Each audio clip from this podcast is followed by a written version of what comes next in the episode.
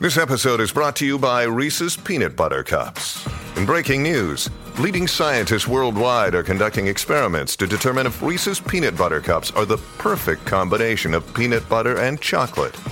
However, it appears the study was inconclusive, as the scientists couldn't help but eat all the Reese's. Because when you want something sweet, you can't do better than Reese's. Find Reese's now at a store near you. Hey, it's Ryan Reynolds, and I'm here with Keith, co star of my upcoming film, If, only in theaters, May 17th. Do you want to tell people the big news? All right, I'll do it. Sign up now and you'll get unlimited for $15 a month and six months of Paramount Plus Essential Plan on us. Mintmobile.com slash switch. Upfront payment of $45 equivalent to $15 per month. Unlimited over 40 gigabytes per month. Face lower speeds. Videos at 480p. Active Mint customers by 531.24 get six months of Paramount Plus Essential Plan. Auto renews after six months. Offer ends May 31st, 2024. Separate Paramount Plus registration required. Terms and conditions apply if rated PG. Is there anything wrong with selling to a range of customers at different prices? What if you've got a product and a service and you want to sell it at different prices to different people? Is there anything wrong with that? Anything unethical or immoral or illegal? And if not, how can you do it without somebody finding out and getting mad? Now, sometimes people are surprised to hear that it is possible to sell the same thing to different customers at different prices. Our initial reaction uh, might be to think that this is unfair like, this is just unfair. It shouldn't be the same price for everyone. But is it really? Okay, that's what this caller is wondering about today. I'm going to give you a few different examples of how this happens all the time and what the implications are when you're learning to set a price for what you're selling. So, first of all, why is it possible to do this? Why is it not, generally speaking, unethical? And what do you need to know as you make decisions about your pricing, uh, your product and service, as you think about what am I going to sell it for and how do I make that decision? Well, let's talk about all that in this episode. Got a shout out to our sponsor, and then we're going to dive right in with Becky's question.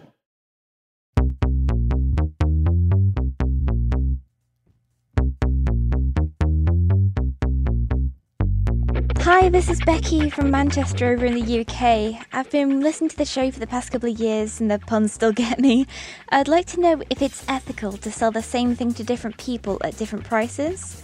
I heard you say something about this in an interview the other day, and was wondering if you could say more. First, is it ethical to sell the same thing at different prices?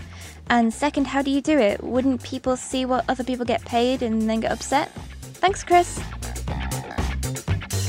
Becky in Manchester. Hey, what's up? Thank you so much for listening over there.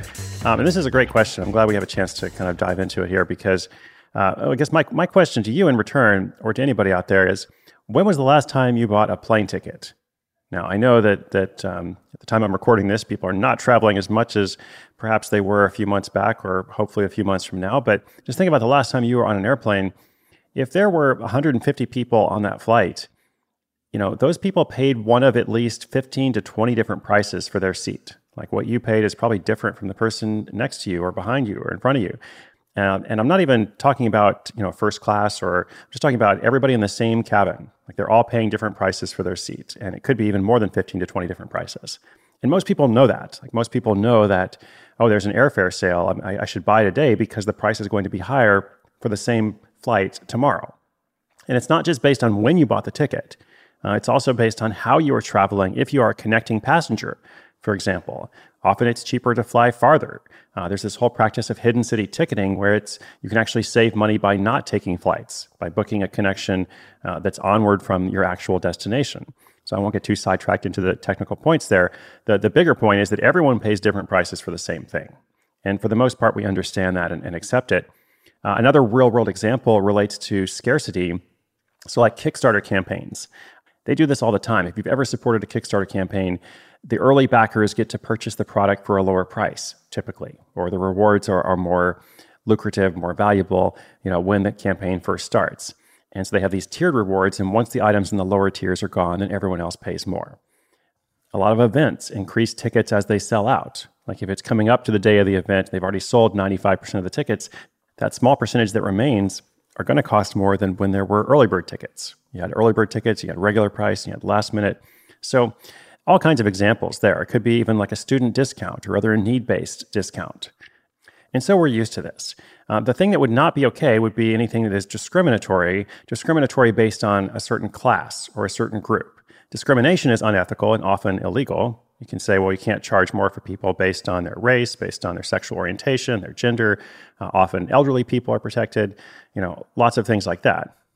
But that's not what we're talking about here. We're just talking about a business that wants to maximize revenue, whether it is that event or that airline or whatever it is. So, as a side hustler, if you're thinking about this for your small business, the main thing you want to avoid, aside from discrimination, of course, don't do that.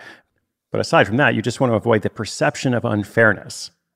You don't want people to say, oh, this is fundamentally wrong, you know, that so and so was able to purchase it for this price and now it's higher for me. If you think about that Kickstarter campaign, you know, if you happen to stumble upon it, you know, after the campaign's been going for a while and those lower tiers are already effectively sold out, you might say, oh, I wish I had found this earlier. But you're not necessarily thinking that it's unfair, right? You're just like, oh, I should have got in earlier, but I didn't. So this is what's available to me now. I think there you're able to see, oh, it's not arbitrary. You know, if I had purchased earlier, I would have been able to get this price. If I had signed up for the event when it was first on sale, then I could have saved money, but I didn't. So here I am. And now my choice is to register for the event at a higher price or to not register at all. So if, for example, you told people or you promised people that everybody's paying the same price and then you didn't, then that would be unfair and unethical, and you would run the risk of losing trust if anyone discovered that. But aside from extreme scenarios like that, I think it's good to experiment with pricing. Uh, it's good to try some of this stuff out and see, okay, what could I do to to put my product or service on sale? You know, maybe in this one particular form without necessarily announcing it to everybody. I mean, that's what Groupon and sites like that do all the time. Um, so lots of examples and information there, but in short, there's nothing unethical about it. It's just a matter of avoiding that perception of unfairness.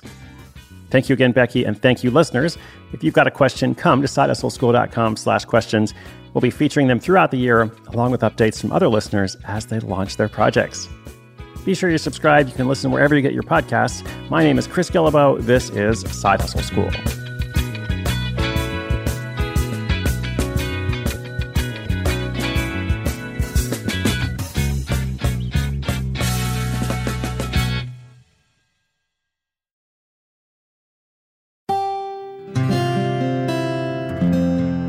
From the Onward Project.